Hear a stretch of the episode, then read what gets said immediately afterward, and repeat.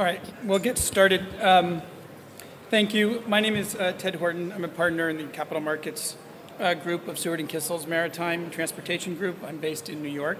Um, it's an honor today to host this panel on uh, shipping capital markets. Um, well, I think today's panelists unfortunately can't change the realities that we're facing in this market. They certainly know it um, better or as well as anyone else in the industry. Um, in the interest of time, I'm going to do the introductions rather than um, go down the panel. Starting to um, my left is uh, Herman Hilden. He's a managing director of investment banking and shipping at Clarksons Platou Securities, um, with global equity coverage of the shipping industry. Uh, and together with him, his team covers uh, 35 companies in the tanker, dry bulk, container, LNG, car carrier, LPG, and chemical sectors. So I guess you could say all aspects of the shipping industry. Um, to his left is Wiley Griffiths, manager in, managing director in Morgan Stanley's Global, Global Transportation Group based in New York. Uh, Wiley has clients throughout the shipping and transportation industries and has completed a number of the well-known shipping company IPOs, um, as well as a number of M&A transactions in the uh, shipping industry. Closer. Uh, to Wiley's left um, is George Giannakis. He is a managing director uh, heading the real assets platform of Storm Harbor Securities, focusing on the firm's shipping and real estate practice. Uh, he is based in London, and his, he has extensive experience in restructuring and executing uh, private equity transactions in the shipping, both for publicly listed and private companies, as well as the placement of various uh, shipping company debt instruments, again, both in the public and the private markets. Um, and finally, to his left, and thank you for coming in at the last minute, um, is Christa Volpicelli. Uh, she is a managing director in Citigroup's Global Transportation Groups, where she leads Citi's U.S. shipping and investment banking practice. She focuses on providing uh, M&A and capital raising and financial advisory services across all areas of the maritime uh, sectors and has structured and led numerous um, shipping company uh, public offerings, subsequent equity offerings, um, and also has served as structuring agent for numerous maritime uh, MLPs. Um, so I will start. I was having uh, at my table last night was an investment banker who's not sitting at this panel today and was asking me what panel I was moderating. When I told him what I was doing, his answer was what capital markets. So I'm hoping that um, that's a little bit of a, a, dire forecast for where we are, but there's no question that the shipping capital markets um, obviously face challenges. Um, despite some pockets of optimism last year, um, we're going into our fourth year of no uh, new shipping or no shipping company IPOs um, in the U.S. markets. Um, and despite some relatively strong results last year in certain sectors, um, as well as uh, some promising fundamentals in shipping in terms of just the supply and demand order book um, outlook. There was the, the, majority of shipping companies in the U.S. I think it's fair to say, including those that reported strong earnings, continued to trade at a discount, some at a significant discount uh, to to NAV. Um, so with that, um, with that outlook, um, and I just wanted to know, we're, we're, I'm talking primarily about the U.S. markets. I do hope that we'll have some time to talk about other markets, particularly Oslo, um, which, you know, it's been a little bit different in some respects and the same in some respects. Um, I'll save some time for that in the panel.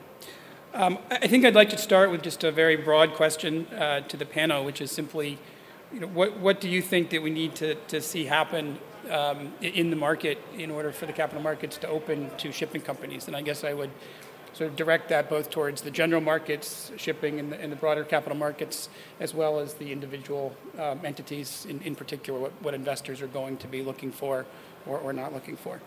Um, I'll start. Well, I mean, we'll start with you. Sure. So, um, you... ah, there we go. So uh, Ted mentioned that we saw some good results from shipping companies last year, and I think relative to some prior years, we did see some encouraging signs.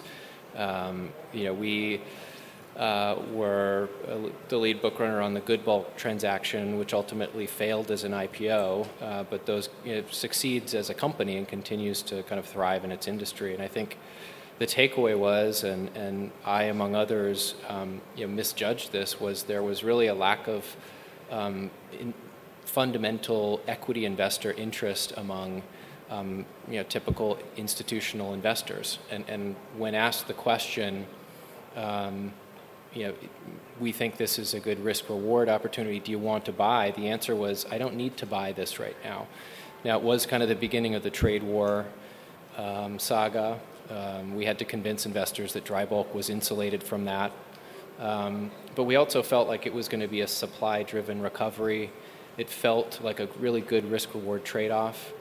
And the response we got was, "This sounds really interesting, but you know, come back to me when you have a couple of quarters of good earnings and this thesis has proven out more. Um, so you're coming to me too early because um, I don't need to own this right now." And I think a combination of that mentality, which is, I'd rather invest when things have, I'd rather miss some of the good stuff to see this fundamental thesis play out that invest too early based on what's happened, and the fact that they were really kind of portfolio triaging a little bit around the beginning of you know the severe volatility of, of 2018 in the markets um, kind of led us to that result. And so um, I think that was a great case study in kind of figuring out what needs to happen and I think what needs to happen is just fundamental earnings cash flow and performance in the business for a sustained period of time to attract investment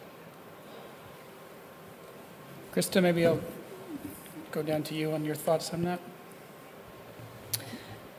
Um, yes, I, I, agree with Wiley's comments in terms of how we view the world and our team at Citi. I think that you know, investor. The reality is, if you go back for the last three, four years, investors have lost a lot of money in shipping. And if you time it right and have invested at certain points in the cycle, you, you maybe made some money. But overall, investors and new offerings have lost a lot of money. And so, what has to change is we have to have an environment where companies are earning positive um, earnings again. I think, you know, as Wiley talked about the IPO markets, I think the other element that we're just facing is the continued challenges with respect to size of companies. And the reality is, we have a lot of listed companies today in the public markets. We've seen consolidation happening and, and, changing some of that. But the reality is, investors have a lot of different alternatives in terms of ways to invest. If they want to invest in dry bulk, they can pick one of 12 companies. Same thing with tankers. A little bit less so in other sectors. And so, when an inv- investor is faced with a new opportunity, the question becomes okay, this sounds great but if I have a choice between a company that is smaller and the fundamentals may look great, or one of the larger, more liquid stocks in the space, and I want to take a bet on a sector, I might be better off investing in the larger, more liquid stock because I can get out more quickly um, because history has shown that investors can get stuck in terms of their investments and their ability to get out when they want to get out. And so, what we have heard time and time again is we've had discussions with investors, either in a non deal roadshow context over the last 12 months or in situations where we're trying to raise capital, is just that continue um, that, that continuous feedback with respect to size and concerns. I think uh, it's fair to say that the trade war obviously was a curveball in terms of the momentum last year. And as one investor told me when I met him in New York last week, you know, when global growth is slowing down, shipping is a bet on, on global growth. And when global growth is slowing down, you know, if you make an investment with that backdrop, that's good enough to get, basically get fired. Uh, I think when, when it comes to the processes last year, obviously, uh, you know, GoodBulk was mentioned. Uh, I would say that also one factor that played a role there was, uh, you know, our top left uh, doing a competing deal the night before we were going to price didn't help either. Uh, but looking forward, I think it's fair to say investors at the end of the day are very focused on, on making money. That's really the bottom line. And I think we raised capital for an OTC company, a dry company in Norway after the summer last year, September. Small, illiquid company but a company with a track record of paying, uh, generating lots of cash and also paying that cash out to shareholders. So uh, I think all in all, definitely the general sentiment in, in shipping today is obviously quite challenging, and I think the, the fact that half the room left when we started the capital markets panel is a good kind of way to show that. Uh, in terms of going forward, I think you know I'm strange in the way that the cheaper things get, the more excited I get. And, uh, the, and, and, if you look at the setup for the shipping uh, outlook now with record order books and so on and so forth, and a possible solution on the uh, China-US uh, trade war, that could flip things completely upside down. So at Clarksons, I mean, we, we have always been in shipping and we will always be in shipping regardless of where we are in the cycle. And I think, uh, you know, as uh, the Roman philosopher said, uh, luck is where uh, opportunity meets preparations. And, and, we're doing a lot of preparations now. And, and uh, we think that uh, over the next, call it, couple of quarters, things are going to look very different than what they do right now. George, do you have any thoughts on what we need to see? So, I think that, um, does it work? Yeah. So I think that the, the, um, the, the, new listings, they have actually two main enemies. One is uh, the existing stocks, as, as was saying correctly, is they have, uh, uh, they're offered at uh, very large discounts to, uh, to NAV. So why necessarily go on on a new, on a new player that uh, people don't know when you can buy something that is over a significant discount. And the second, which I think is an even bigger one, it's actually liquidity. So how do you get out? still, even today, the uh, the paper, so you know, the stocks, uh, they tend to have even potentially lower liquidity than the steel if you want to invest, you know, a given size. If you want to invest 5 million, then it's fine. You can get out. But if you want to invest 20, 30, 40 million, it's actually very difficult to monetize the, uh, uh the position and the profit when you want to monetize it. While still on, uh, on when you want to sell the vessel on larger size, it will be, it will be easier. That's why still, I think private equities, the, um, sort of non-public uh, solutions uh, of raising capital for companies, uh, they still have significant, significant momentum on the equity side, and the private equity side specifically. In addition, obviously, is to, to, the size and liquidity that we hear, the other issue that comes a lot is, is corporate governance issues. I think for, for the IPO, you know, aspiring new public companies, is, is the corporate governance that may have attracted investors in the last cycle, is that going to work again, or does it really need to be clean in terms of related party transactions and inside management? Or is there still you know, some room for that? Yeah, I mean, I think uh, I would argue that the last few, you know, kind of attempts here have had pretty clean structures. Like GoodBulk, for example, um, although it had management arrangements with affiliates, it also had CarVal as a shareholder who wasn't an owner of that manager, and so they had you know, done their diligence on whether that was fair to them as the economic interest in the actual shipping company. So, uh, you know, that's a, I think, you know, Christa's done this for a long time as well. I think, you know, that getting through committee at a bank, and, you know, Morton has underlined the economic incentive we all have to get deals done, that's high, um, regardless of what the spread is. And so, um, and the probability of success is low given the bar we've all been talking about. So um, I think the new standard was set a little while ago and absolutely has to be maintained um, going forward. But I, I, would say that relative to you know, just doing follow-ons four or five years ago, that would be kind of question number one. I think it's now in the investor consciousness a little more assumed that you've got that house in order, um, and it's more of a check the box. So it's sort of taken for granted. Yep. It's going to be there. Um, I mean, staying on the on the the, the stock prices and, and where, where the existing companies are trading. One of the things we were talking about is that some of these companies are sitting on cash positions um, from from last year, um, where rates may have come down a little bit or more than a little bit in some sectors at the beginning of the year, but at least during 18. So there's an awful lot of these balance sheet transactions, whether it was dividends or or buybacks, um, or in some cases soft tenders had seemed to have minimal effect on, on stock price. I guess given sort of the cost of doing that, which is obviously reducing cash reserves for unknown future, um, reducing liquidity in, in a market that I think there's already criticism of, too little liquidity to start with. Was that, do you think from your view, is that the right decision for those companies to try to pursue that to the extent of either just buying it back at the right prices or that together with or separately is just to support the stock price, or at this point is it better just to? I'm, I'm happy to start with that question. I think that as you think about share buybacks in this sector for public companies, I think that if you have a company that has a good trading good cash balance position, good capital structure, and you have a stock that is trading well below net asset value, as a capital allocation policy, buying back your shares can make sense over the longer term. However, the reality is if you are a company that is less than $500 million of market cap, I, we don't believe that you will see an instant reaction to your share price. And the fact that you are taking trading liquidity out, you know, does have some slight negative impact. However, um, as we're talking about investors being focused on liquidity, most of the companies, the magnitude of their buybacks is not to a degree that's going to move that massively. So I think that if you're doing a share buyback, it has to make sense over the long term, right? Over the long term by reducing your shares outstanding in an opportunistic time makes all the sense in the world as long as you're not jeopardizing the cash position of the company.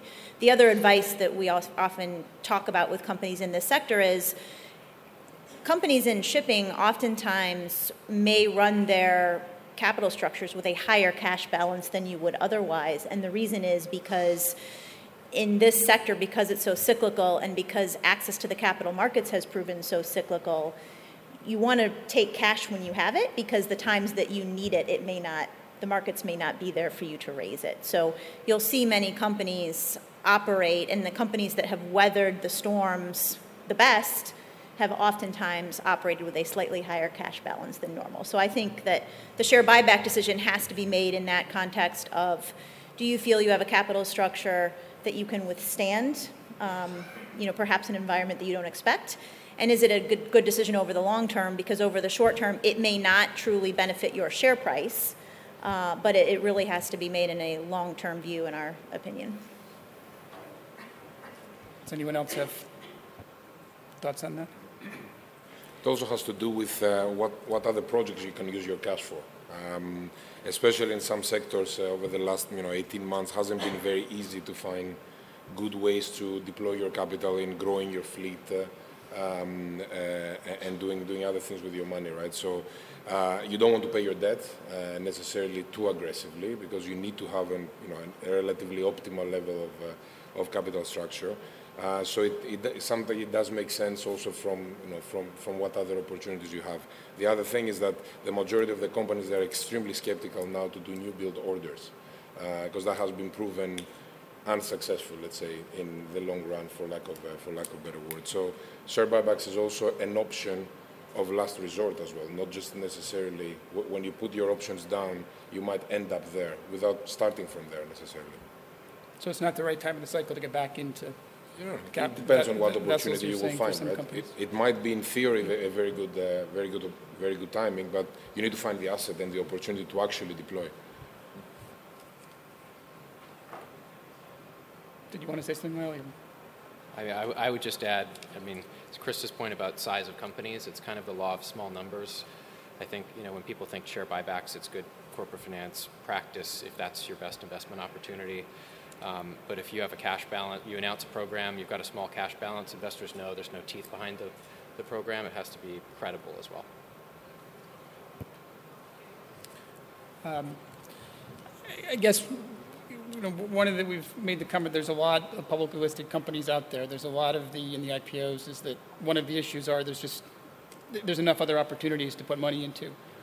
I guess the question is, if there are enough publicly listed companies, does the direct listing route, which we're seeing a number of companies sort of pursuing. And I think the, main reason for that is that they get some, at least in the US, they get some benefits to be a first mover to the extent that they're a public company for a year and they get trading. Um, but obviously the costs of being a public company. Is that, mean, hypothetically, if someone were to come to you and not be able to go, a new company, not be able to go into the public markets, do you think that's the right move today to do, is to pursue that? Or is it just wait for more traditional public, you know, an IPO through the more traditional one-time route? I think the point about being listed is to be able to raise capital. And when the capital market is closed, or I mean, it's not closed, but it's very expensive. You know, why do you want to force yourself into a platform which kind of is in effect kind of closed?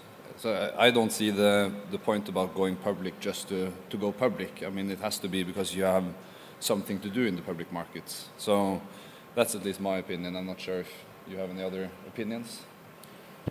I mean, uh, my instincts are with with Herman. I mean, you, you can um, You could argue that it gives you a faster path because there is a fair amount of documentation, et cetera, but I think you have to have visibility about how long that lead time is to ultimately accessing the capital markets because you could you know, there's a more philosophical argument about being public or not as a shipping company given its inherent cyclicality. Um, you certainly want to know that you're getting an attractively priced cost of capital through your public equity in this case at some point in the near to medium term future if you're going to start paying you know um, auditors bankers lawyers et cetera fees to be public so um, it's there, there's a there's a timing and an optionality component but um, ultimately you know you're, you're public based on um, you know, the reasons traditionally for, for being public. I, I agree with both of the panelists. I think that um, oftentimes I've also heard the question of, well, a direct listing, it, it's, it's quicker to market, it's lower fees, and maybe I don't need the capital anyway, so it allows me to get a listing. But the other element here is that, you know, one thing that an IPO allows in terms of the overall process is the IPO is really the initial branding of a company in the public markets. And so what we help do as bankers is we help place that stock in the hands of investors. We give them an opportunity to buy in, in meaningful size. Um, and particularly for this sector, that's critically important because if trading liquidity is low, many investors who want to invest can't accumulate a position that's meaningful enough for their funds just by buying in the open market. So the IPO is not just about raising capital, it's about having a currency you can use, having a valuation that for the future sets yourself up, but it's about establishing that initial shareholder base in a way that, you know, helps round out all of these things. And, you know, what you will see when you analyze the valuations of some of the companies that have gone this route is they do tend to trade at bigger discounts to their peer sets because of this lack of liquidity and lack of following, and investors haven't been able to accumulate this. So it takes a longer time to work out of that, as Wiley said, and it, it can be an uphill battle. That said, you, have a listing, it just becomes a question of the length of time that it takes for you to get those, those benefits. Yeah, I mean, just said, said differently, but Christa's point is, is the main one, which is uh, your introduction to the you know to the in this case U.S. capital markets or Oslo or what have you is your capital raise. That's where investors make a a proactive choice to own your stock. Um, so the technical listing is a, a, facilitation to get ready for that process, but you can call yourself public by being directly listed. But you're, you know, in, in I think an effective way, you're not really public until you do your first offering, your first primary raise. That, that being said, though, I think it, it kind of makes sense if you want if you do a direct listing, just to kind of start to create to build a track record. Uh, at least my uh, opinion is that over time, it's the kind of the actions over time and the reputation and the track record that uh, will dictate your relative pricing, and then obviously the market is what the market is.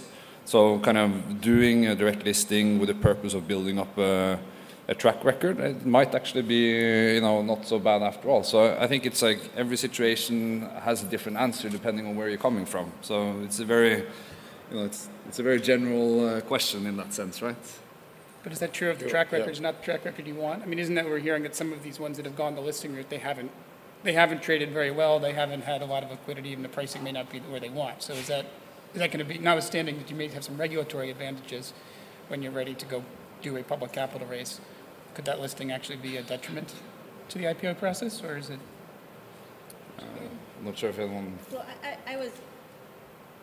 Is this working? Um, I, actually, when you were talking about track record, I, I assumed you were commenting on the track record of the company performing, okay. right? The equity markets will do what the equity markets will do, and, and so I, I, I agree. As as a public company, you're in the spotlight, you're reporting and if you are able to be delivering consistently to in investors, you will start to gradually build that name for yourself. So the fact that your stock price may react a certain way because of a the poor liquidity is one thing.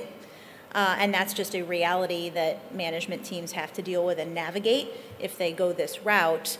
Um, and so, again, that's why I take the view that it, it can take a longer time to get recognized for a positive track record.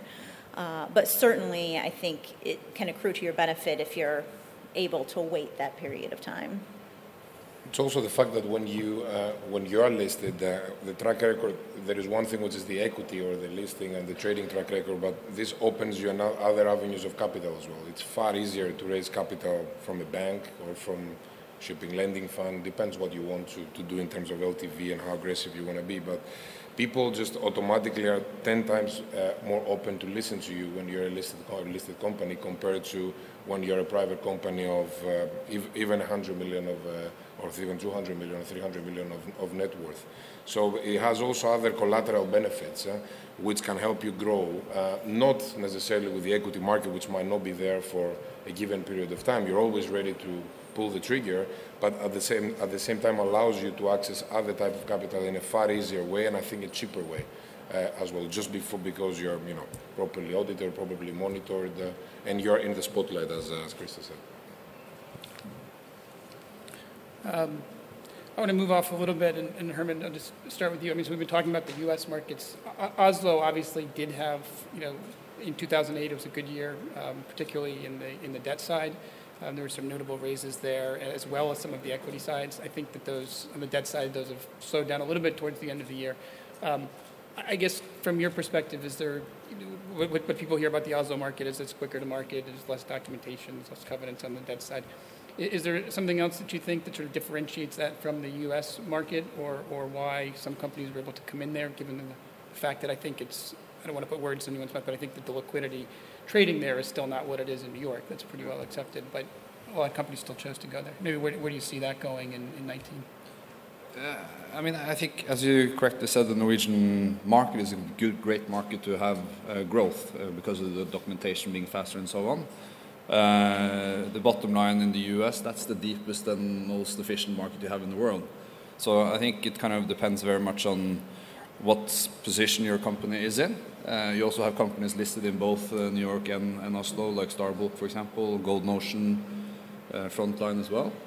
Uh, so, so I think um, kind of um, yeah, I, think uh, I mean we're, active, equally active in both the U.S. and Norway, so we don't really have any call it pre-conditions on what we want to, where we want to do it. I, I think it completely depends on, on what position the company is in. Uh, and I think maybe it might be that the Oslo market is going to be more active. Definitely, I think there's going to be more. The first IPO is more likely going to be in Oslo than in, in the US market on the shipping side.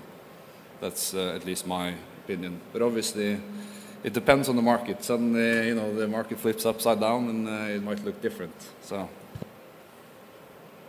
Wiley or Christa, do you, do you have a different view on the next IPO? Uh, I, I, hope that's not the case, but um, no, I mean, I think I, I, if I had to guess, I'd probably agree. I mean, I feel like the Norwegian market, I mean, it's like Greece. Like there is a certain shipping expertise in those countries that is not, uh, you know, kind of a, a basic uh, instinct in the U.S. And so there's been a, a lot of education, and as Christa said, there's tons of public companies, so there's a greater awareness, and that's good. Um, but Norwegian capital has been smart on tankers, smart on shipping in general, smart on offshore.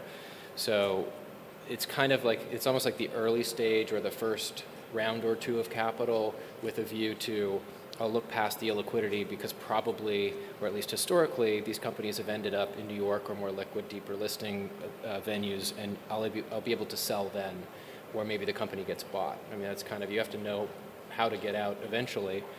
Um, so that's kind of how it's worked. But to Herman's last comment, um, the answer to your ver- the first question you asked on this panel is like what changes things, and it's when people make money um, in the equities. And so if if hedge fund managers in the U.S. start making money on shipping stocks, you'll see a, a great and quick deepening of that pool, and that's really ultimately what will catalyze the turnaround. And that's, I mean, again, we also started though, as you saw that a little bit, but you didn't see that reflected in prices. So what, is it just a, a just sort of a, a, longer term earnings history? Is that what it takes? Or how, are you going to get a differentiate? How are you going to differentiate earnings from stock prices? Because that's probably where a lot of people would be frustrated over the last six months. it's an easy one. I was hoping because her, her light was on that she was going to answer. Um, I wish I knew that. I mean, I think um, my personal observations over over past years has been um, as soon as someone starts making money, you know, others notice, right? And it can be, it can doesn't have to take a long time, but if it's steep enough, people will notice. To your point, we haven't seen a sustained rally. I think if you see something that changes, whether it's, you know, last year it was a supply-driven recovery and assume China will be about the same. Now we're in a totally different position where the demand piece of things is being threatened for those who relate uh, or, or, rely on, on China.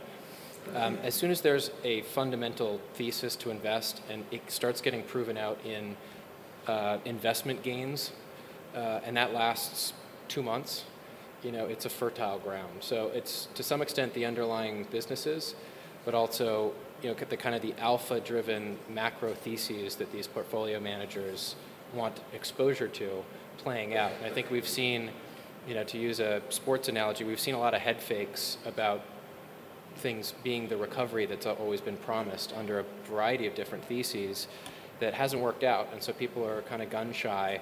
But if there's something that's a big enough macro, it seems to be uh, developing or playing out. You know, it will, you know, the contagion will set in.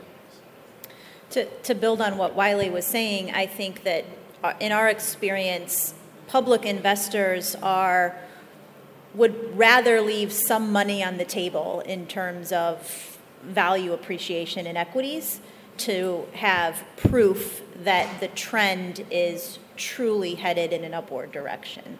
So, when do earnings, strong earnings, translate into strong equity growth? I think it's when that, that trajectory has been established and investors feel that there's enough runway. It's not just a, you know, one month thing, right, for, for investors. So, and, particularly in a very cyclical sector where investors have lost a lot of money, I would say there's just more caution in terms of that timing of coming in and making sure that it's not a, a head fake in terms of what Wiley said. Yeah, and, and just, you know, the, the, the ability to be able to, you know, to sell your stock has been critical, and I would say that's the biggest issue with small cap shipping companies, is people say, this is a really attractive level, it's 50% of NAV or whatever, but it's just there's not, you can't get in and out in meaningful amounts. To, to, to Christa's very point, like it's going to have to be significant appreciation to know that there's going to be an illiquidity discount when you go to sell the stock as well at this point. But as caps get larger and it feeds upon itself, you'll start to see a more healthy dynamic. But right now, it's it's easy to uh, it's it's hard to buy, it's harder to sell, and that's that's a tough dynamic.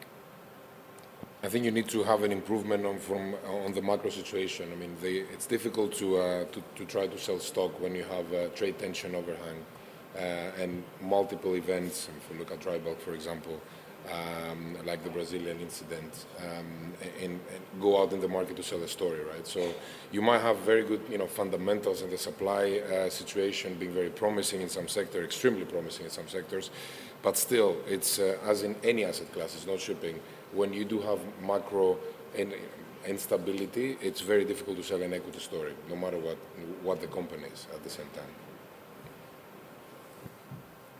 Last 21 seconds. Uh, I was just going to say, how often do we have uh, stable macro conditions? I mean, uh, if you, I mean, it's been fairly volatile for at least the last decade that I've been. Uh, so, I don't know. I, I you need a window sometimes. You don't need. Yeah, yeah, sure. You don't need five years of stability, of course. But it, it's it's a fantastic position we're in, though. I mean, even though it's annoying that we're not doing any deals, I mean, from a supply point of view, I mean, uh, we're losing thousand dollars in the front end of the curve, but we're gaining ten on the far end of the curve. So uh, this is uh, this is something that's going to solve itself out. Um, so that's the hope, yeah, absolutely. Yeah. All right, well, the clock has started going backwards, so I think that means we are out of time. Um, thank, thank you all very much going to say one thing because I feel like we've, you know, in, or we are at the risk of depressing everybody in the room about this. Um, to Herman's and, and, George's last comments, I mean, this is a resilient industry.